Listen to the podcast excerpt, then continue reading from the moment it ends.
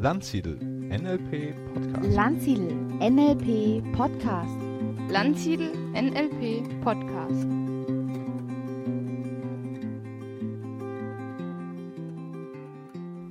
Herzlich willkommen zum Landsiedel Podcast. In der heutigen Podcast-Folge spricht Ralf Stumpf über Modeling im Coaching. Ralf Stumpf ist Modeling-Experte im deutschsprachigen Raum und unser Trainer für den Standort Berlin. In dieser Folge erklärt er euch, was Modeling mit Coaching zu tun hat. Er geht darauf ein, warum ein Problem eine Leistung ist und wie wichtig Probleme für die Problemlösung sind. Ich wünsche euch viel Spaß bei diesem Podcast mit Ralf. Hallo, mein Name ist Ralf Stumpf. Ich leite den Landsiedelstandort Berlin seit 2016 und ich mache NLP seit äh, inzwischen über 30 Jahren, wobei mein Hauptthema im NLP das Modeling ist. Und äh, deswegen geht es in diesem Podcast jetzt um das Thema Modeling im Coaching. NLP ist für mich die Sprache der Veränderung. NLP ist für mich das, womit man ausdrücken kann, wie äh, bei einer zum Beispiel eher Computersprache, wie ist der Code, wie ist die Struktur von Veränderung. Dafür ist NLP meines Wissens von Bandler und Rinder damals erfunden worden. Diese Idee, dass NLP eine Sprache ist, geht auf die beiden zurück. Und das heißt jetzt auch bezogen aufs Coaching, dass man mit NLP in eine Sprache fassen kann, wie ein Problem funktioniert, wie eine Lösung funktioniert und wie eine Ressource funktioniert. Sehr eng damit im Zusammenhang steht für mich natürlich der Gedanke des Modeling, weil Modeling, dazu meinte John Grinder mal, dass das Wort in doppelter Hinsicht im NLP verwendet wird. Zum einen geht es darum, dass jemand ein Modell ist, ein Vorbild, das Model, der wird modelliert. Zum anderen geht es aber auch darum, ein Modell von etwas zu bauen. Das ist der Aspekt der Modellbildung. Das heißt, wenn jemand ein Problem hat im Coaching, kann man davon ein Modell bauen. Wenn jemand eine Lösung will, kann man davon ein Modell bauen. Das heißt, Modeling ist für mich die Idee, dass ich eben irgendetwas, was jemand macht, tut oder kann, und das muss, weiß Gott, nicht nur eine geniale Strategie sein, das kann durchaus auch ein Problem sein, in eine Form bringen, davon ein Modell baue und dann damit arbeiten kann.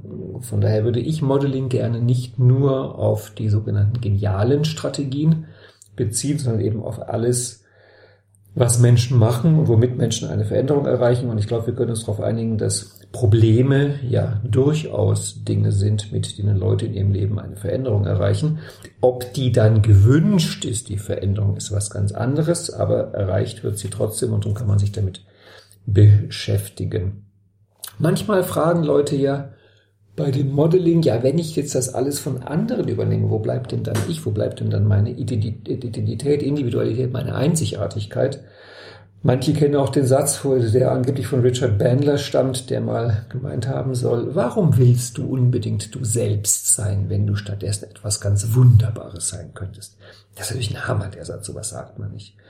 Hm, ich sehe das folgendermaßen. Zum einen, glaube ich, dass wir sowieso im Großen und Ganzen die Kombination von Teilchen von anderen Leuten. Das hängt ja schon an, wenn man auf die Welt kommt. Man ist Hälfte Papa, Hälfte Mama. Manchmal kommt noch ein Teil dazu, der weiß Gott woher kommt, keine Ahnung. Und dann wachsen wir auf, wachsen in die Gesellschaft rein und wir übernehmen ja die meisten Sachen, Problemlösungsstrategien, Kommunikationsstrategien von anderen Leuten. Also im Grunde ist jeder Mensch, jede Einzigartigkeit ein Sammelsurium von Teilen von anderen Leuten. Ich glaube, die Individualität, die Einzigartigkeit kommt daraus, dass man ab einem gewissen Moment anfängt, bewusst zu wählen, dass man bewusst wählt, was möchte ich übernehmen, was möchte ich behalten, was möchte ich nicht weitertragen, obwohl ich es vielleicht aus Loyalität zu irgendwelchen Vorfahren lange weitergetragen habe. Also für mich ist Erwachsensein, dass ich weiterhin eine Kopie kann man eigentlich nicht sagen, weil es sowieso nicht möglich ist, jemanden wirklich zu kopieren. Aber durchaus stellenweise ein Abbild von anderen Leuten bin, nur ich habe das bewusst gewählt. Was für mich auch noch dahinter steht, ist ein Gedanke aus der Kunst. Ich habe, bevor ich zum NLP kam, habe ich Musik studiert. Früher war das so, die alten Meister, wenn man da in die Malerwerkstatt vor so jemand kam, wenn man vor ein paar hundert Jahren Maler werden wollte, zum Teil ist es heute immer noch so, aber damals war es mehr, dann hat einen irgendein großer Meister aufgenommen in seine Schule und man hat erstmal gelernt, genauso exakt ununterscheidbar wie der Meister zu malen. Und das war dann die Grundlage für den eigenen Stil. Ich finde das ehrlich gesagt ein ganz guter Gedanke, dass man damit startet. Und so gesehen ist ja auch das meiste, was wir von unseren Eltern und Vorfahren übernommen haben, sehr gut und sehr lebensfähig und bringt uns auch weiter. Nur das eine oder andere, gerade an den Stellen, wo wir Lösungen beibehalten, für die die Probleme längst nicht mehr existieren, das führt halt manchmal dann oh, in Stellen, die Coaching-Themen sind. In dem Zusammenhang spreche ich auch manchmal von der Formulierung dunkles NLP. Das bezieht sich nochmal auf diese Idee von NLP als Sprache von NLP-Formaten als Sätze im NLP. Und da fiel mir mehr und mehr auf, dass eigentlich alles, was Leute als Probleme bezeichnen, womit sie sich rumschlagen, gibt es vielfach bereits als NLP-Formate. Also ich glaube inzwischen, die NLP-Formate sind die Masterplots der Veränderung. Das sind so ein paar Grundstrukturen, wie Leute sich verändern und wie Veränderung funktioniert. Und die gehen sowohl im Hellen als auch im Dunkeln. Das heißt, wenn ich ein dunkles Reimprinting mit jemandem machen will, sage ich sowas wie, oh boah, der andere wollte es bestimmt, der wollte dich fertig machen. Und wenn ich ein dunkles Change History mache, dann überlege ich mir, mein Gott, was hätte da alles schiefgehen können bei der Stelle?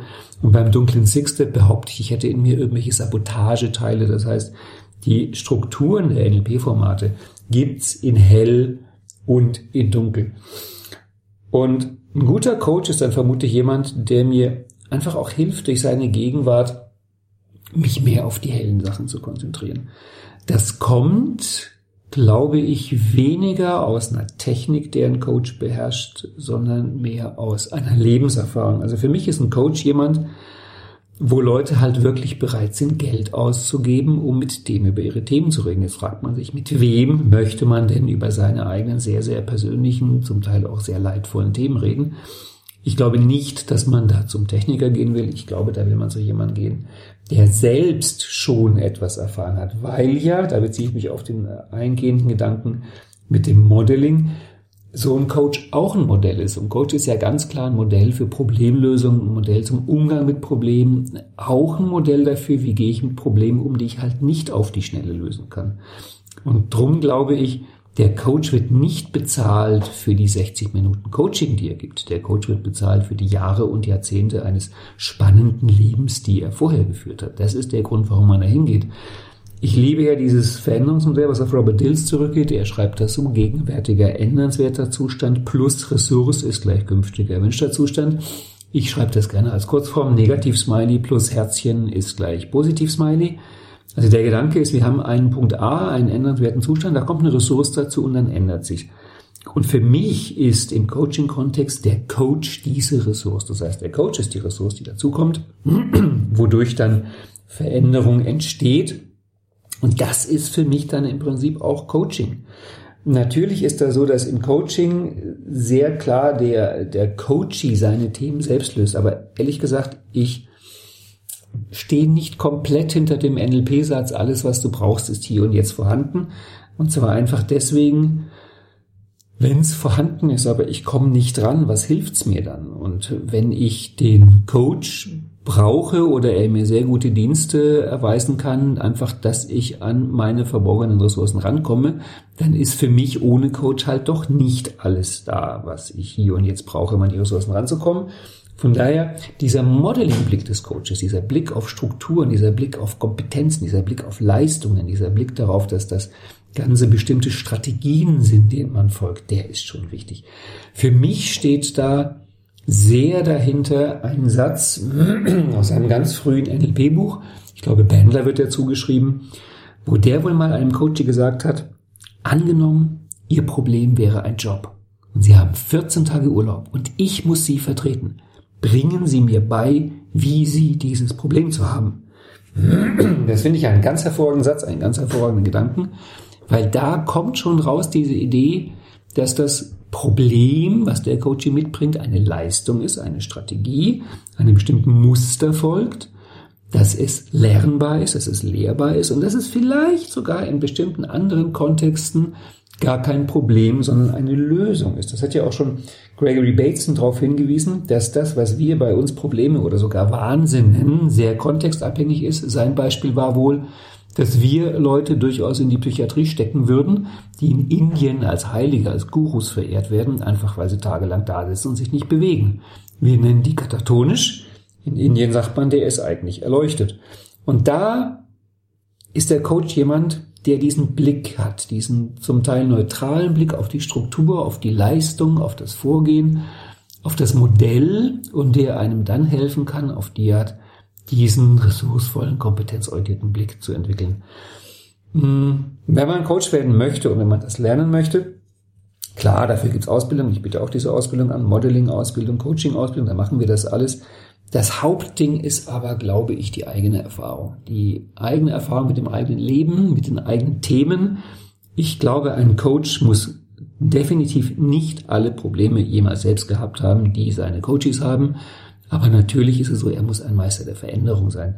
Das ist für mich auch der Grund dafür, warum für die Coaching-Ausbildung, die für mich auch sehr klar eine Selbstcoaching-Ausbildung ist, ich den Teilnehmern vorschlage, nehmt euch für diese 20 Tage Ausbildung ein Thema, was ihr verändern wollt, und zwar eins, was eigentlich zu groß ist für die 20 Tage, wo man sagt, also wenn ich das in den 20 Tagen schaffe, ist das fast ein Wunder. Und dann wird 20 Tage in Ausbildung und die Zeit dazwischen an diesem Thema gearbeitet. In jeder Kleingruppe ist das ein Selbstcoaching oder ein Coaching und man nimmt sich das Thema vor. Daraus entsteht die Erfahrung, die einen später zu einem guten Coach macht. Nochmal zurückzukommen auf dieses Thema inwieweit ein Problem eine Leistung ist. Also dieses von dem Bandler-Beispiel angenommen, Ihr Problem wäre ein Job. Und Sie haben 14 Tage Urlaub und ich muss Sie vertreten. Wenn man so ein Problem mal als Blackbox ansieht und sagt, ich habe einen Ausgangszustand, ich habe einen Endzustand und das Problem führt zu einer bestimmten Veränderung, dann ist es leicht, ein Problem als Leistung zu betrachten. Das geht sehr stark zurück auf Paul Watzler für dieser Gedanke, dass ein Problem eine Leistung ist. Es gibt dieses einfache Beispiel von ihm, wo er sagt, ähm, man sitzt auf einer Parkbank und klatscht alle zwei Minuten in die Hände. Kommt ein anderer dazu, setzt sich daneben, wundert sich, wundert sich immer mehr, weil der erste eben alle ein, zwei Minuten in die Hände klatscht. Und dann fragt irgendwann der zweite den ersten, Entschuldigung, warum klatschen Sie hier eigentlich immer wieder in die Hände? Dann sagt der erste, das mache ich, um die Elefanten zu vertreiben. Dann sagt der zweite, aber hier gibt's gar keine Elefanten, sagt der erste. Sehen Sie, es wirkt. Und in dem Fall ist das Problem, was der Mann offensichtlich von außen betrachtet hat, eine Leistung, mit der er genau das erreicht, was er erreichen möchte. Ich finde da noch schöner ebenfalls ein Beispiel von Paul Watzlawick, ein Gedankenexperiment. Das hat mir viel, viel darüber erklärt, inwieweit ein Problem eine Leistung ist. Paul Watzlawick sagt, stelle man sich vor, ein Pferd in einer Box und in diesem Gedankenexperiment, das Pferd wird nicht wirklich gequält, also in diesem Gedankenexperiment machen wir das so, wir legen dem Pferd eine Metallplatte unter einen Huf, die an Strom angeschlossen ist und wir haben eine Glocke, dann machen wir immer so, es kommt ein Glockton, ein Klingeln und kurz danach kommt ein Stromstoß. Das Pferd ist nicht doof, kapiert das ziemlich schnell, dass auf das Klingeln der Stromstoß folgt und macht dann folgendes, es hört den Glockenton, es hebt den Huf, es bekommt keinen Stromstoß. Wenn man jetzt das Pferd vermenschlicht und so mal so tut, als könnte man in das Pferd reinschauen, stellt man fest, es kommt der Glockenton, das Pferd hebt den Huf, das Pferd bekommt keinen Stromstoß und es freut sich. Das heißt, es erlebt eine positive Verstärkung, es erlebt eine Belohnung. Jetzt wird's wirklich gemein. Jetzt nehmen wir nämlich die Metallplatte einfach weg und drücken weiterhin manchmal auf die Glocke. Jetzt geht's weiter. Es kommt der Glockenton, das Pferd hebt den Huf, bekommt logischerweise keinen Stromstoß und freut sich. Das heißt, das Pferd mit jedem Durchgang verstärkt es seine Reaktion, verstärkt es diese Leistung, die es erbringt. Und was hat wie gesagt, wenn jetzt einer dazukommt, der die Vorgeschichte nicht kennt, dann sieht er ein Pferd was Verrücktes. Weil er sieht ein Pferd, was beim Glockenton den Huf hebt und sich freut. Und es gibt dafür überhaupt keinen Grund für dieses Verhalten. Wenn jetzt, also wie gesagt, wir haben das Pferd sehr vermenschlicht, wenn jetzt einer zu dem Pferd hingeht und sagt, liebes Pferd, lass doch den Huf einfach unten, du musst den Huf gar nicht hochnehmen, wenn die Glocke läutet. Dann, sagt Watzlawick, wird das Pferd mit Panik reagieren. Das Pferd sagt, ich bin doch nicht verrückt und lass meinen Huf unten, wenn die Glocke läutet, da tut's doch weh, da tut's doch weh. Und jetzt denkt sich der Beobachter, das Pferd spinnt total. Das heißt, wir haben ein Pferd, was der Meinung ist, wenn eine Glocke läutet, müsste es den Huf heben, dass es ihm gut geht und was der Meinung ist, beim Glockenton den Huf unten zu lassen, täte weh. Das ist definitiv eine Leistung, wenn auch vermutlich keine erwünschte. Das ist ein, eine wunderbare Ausarbeitung einer internalen Strategie. Und es ist, wie Watzlawick ganz oft sagt, es ist eine Lösung, die beibehalten wird, obwohl das Problem schon längst nicht mehr existiert. Bei anderen Leuten sieht man das häufig sehr deutlich, wenn die sowas haben. Bei sich selber sieht man vielleicht dann nicht, wenn man das Pferd ist. Und wenn man dem Pferd nur sagt, Pferd, du spinnst, ist das in den meisten Fällen zu wenig, um dem Pferd zu helfen, also um eine Heilung anzuregen. Wenn man aber die Strategie herausmodelliert, wenn man das wirklich, wirklich als Leistung betrachtet, wenn man wirklich schaut, welches Problem wird eigentlich mit dieser Lösungsstrategie gelöst, und das Ganze würdigt. Und das ist halt dieser Modeling-Blick. Also der Modeling-Blick ist halt nicht so, dass ich ihn nur anwenden kann auf Leistungen, die nach einer oberflächlichen Bewertung eine Höchstleistung, eine geniale Leistung, eine exzellente Leistung sind. Ich kann den Modeling-Blick genauso anwenden auf Themen, die man Problem nennt. Und deswegen kann ich genauso aus diesen Problemen auch Formate machen, so wie ich auch aus einer erwünschten Leistung ein Format machen kann. Ich spreche in dem Fall gerne von Problemformaten. Dieser Gedanke wurde auch ausgelöst bei mir von Gunther Schmidt und Stephen Gilligan Gunther Schmidt erzählt, dass er und ähm, Gilligan mal zusammen waren und dann hätten sie festgestellt, dass ihre Klientin in Hypnotherapie über Probleme ganz oft so reden, als wäre es eine Trance. Also es geht nicht und ich will ja, aber es ist nicht möglich und so weiter und so fort. Und dann kamen sie irgendwann auf die Idee, dass sie von einer Problemtrance reden, also das Problem als Trance. Und um dann rauszufinden, wie das genau läuft und was die Leute da machen, spricht jetzt Gunter Schmidt von der Problemtrance-Rekonstruktion. Das heißt, er rekonstruiert, wie diese Problemtrance ähm, entstanden ist. Und nachdem ja ich im NLP Modeling der Meinung bin, dass die Formate des NLP eine der elegantesten Möglichkeiten sind, eine Strategie zu installieren, ist mir irgendwann aufgefallen, dass wir auch von Problemformaten reden können. Das heißt, wir können sagen, ein Problem ist eigentlich ein NLP-Format was von jemandem regelmäßig angewandt wird, um das Problem halt zu halten und sogar zu verstärken. Das heißt, genauso wie wir mit den klassischen NLP-Formaten bestimmte Lösungsmuster einüben können, können wir mit den individuellen Problemformaten bestimmte Problemmuster einüben. Und sobald ich halt ein Problem als Format betrachte, als Ergebnis eines Modelings, wirklich Schritt für Schritt, wird mir zum einen die Leistung sehr viel klarer. Ich verstehe das Problem besser. Dadurch kann ich es auch, wenn ich möchte, einfach lassen oder zumindestens stören. Und dann bringe ich halt die berühmten Störungen ins Problemmuster oder Unterschiede ins Problemmuster ein, die halt in der Arbeit von Milton Erickson, ähm, von Steve DeShazer, von Gunther Schmidt sehr, sehr wichtig sind.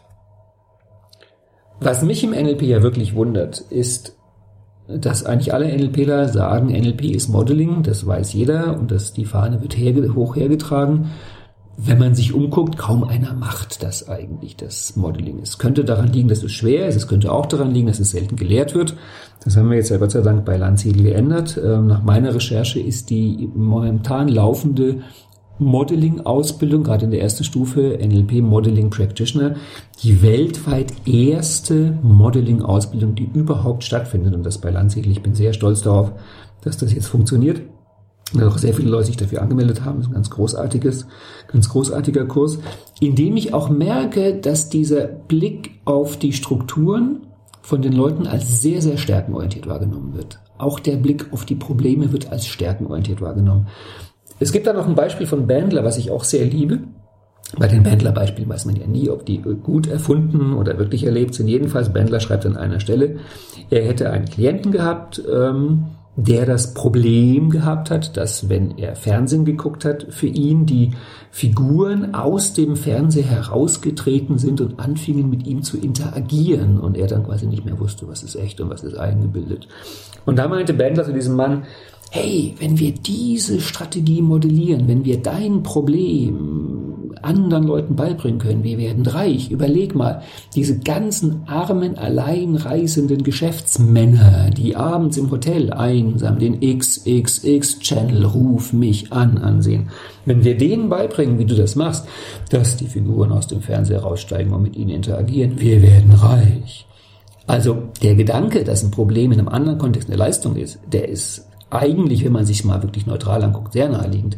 Bateson meinte auch mal, wenn sich einer auf eine grüne Wiese stellt und sagt, ich sehe hier eine Autobahnbrücke, dann ist das ein hochbezahlter Architekt. Wenn der ein UFO sieht, ist er verrückt. Und wenn einer auf der Bühne behauptet, er wäre Hamlet, ist es ein gut bezahlter Schauspieler. Wenn der das gleich in der, Schau in der Fußgängerzone behauptet, hat er halt auch ein Problem. Also ja, Probleme sind Leistungen und es kommt sehr darauf an, wie man sie kontextualisiert. Und drum finde ich, es lohnt sich sehr, diesen Modeling-Blick ähm, auf die Probleme zu verwenden. Das ist für mich das pure NLP. Also für mich ist NLP nicht die NLP-Formate, die Land auf Land abgelehrt werden. Für mich ist NLP der Blick, der zu diesen Formaten führt. Und diesen Blick kann man halt, wie gesagt, bei Problemen anwenden, bei Lösungen anwenden, bei Ressourcen anwenden. Und von daher lade ich dich ein. Es wird ja zu diesem Thema Modeling Coaching noch weitere Podcasts von mir geben, aber jetzt fürs Erste lade ich dich ein, betrachte mal deine Probleme wirklich als Leistung, als Strategie. Und frag dich ganz klar und neutral, wie mache ich das eigentlich? Und die Leitfrage für mich ist wirklich angenommen, dein Problem wäre ein Job.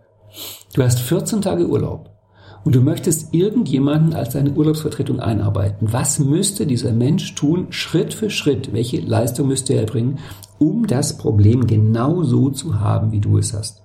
Und je klarer du die Strategie beschreiben kannst, umso mehr wird dir vermutlich auch auffallen, dass jedes Problem mindestens Elemente enthält, meistens ist das ganze Problem äh, entsprechend, aber es enthält mindestens Elemente, die Höchstleistungen sind. Also es gibt kaum ein Problem, wo man nicht visualisieren können muss, wo man nicht Timeline-Arbeit machen muss, wo man inneren Dialog nicht braucht, wo man, man muss Vergleichsstrategien machen, man braucht inneren Dialog, man braucht meistens sogar einen vielstimmigen inneren Dialog in sich geschachtelt mit Metaebenen, dass man also quasi den inneren Dialog hat und über den inneren Dialog im inneren Dialog noch spricht und reflektiert und sich dann darüber ärgert, also noch in die Kinästhesie geht. Es ist so hochkomplex, also Probleme sind weiß Gott nicht einfach. Und je mehr man sie so als Leistung betrachtet, die man genau ansehen kann, die man modellieren kann und die man beschreiben kann, umso mehr kommt man zu der Frage, wo könnte ich genau dieses Problem in meinem Leben sehr gut gebrauchen? Weil häufig ist das Problem in einem Kontext, die Lösung für den anderen Kontext. Es kommt ja oft daher, dass sie halt beibehaltene Lösungen sind, für die in diesem einen Kontext das Problem schon längst nicht mehr existiert. Und man kann sich natürlich überlegen, wie weit, inwieweit wäre vielleicht für jemand anderen und dessen aktuelles Problem mein momentan so beschriebenes Problem ein hervorragendes Lösungsmuster. Für alles das ist der notwendige erste Schritt. Ich muss das Problem als Leistung betrachten und damit ich es analysieren übertragen kann, muss ich es als diese Leistung genauso sehen, modellieren und beschreiben, als wäre es eine exzellente Strategie. Und damit wünsche ich dir viel Spaß.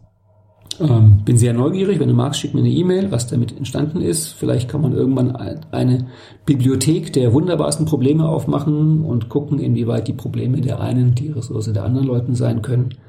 Und demnächst gibt es eine weitere Podcast-Folge, wo es weitergeht zum Thema Modeling im Coaching. Vielen Dank und bis zum nächsten Mal. Tschüss. So, liebe Hörer, ich hoffe, der Podcast mit Ralf hat euch gefallen. Wie Ralf bereits gesagt hat, freuen wir uns jederzeit über euer Feedback. Also traut euch und teilt uns mit, was ihr über den Podcast denkt. Ihr könnt hierfür einfach eine Rezension auf iTunes hinterlassen oder eine Mail an podcast.landsiedel-seminare.de schicken. Wir leiten euer Feedback dann natürlich auch an Ralf weiter. Wir freuen uns von euch zu hören. Tschüss und bis zum nächsten Mal.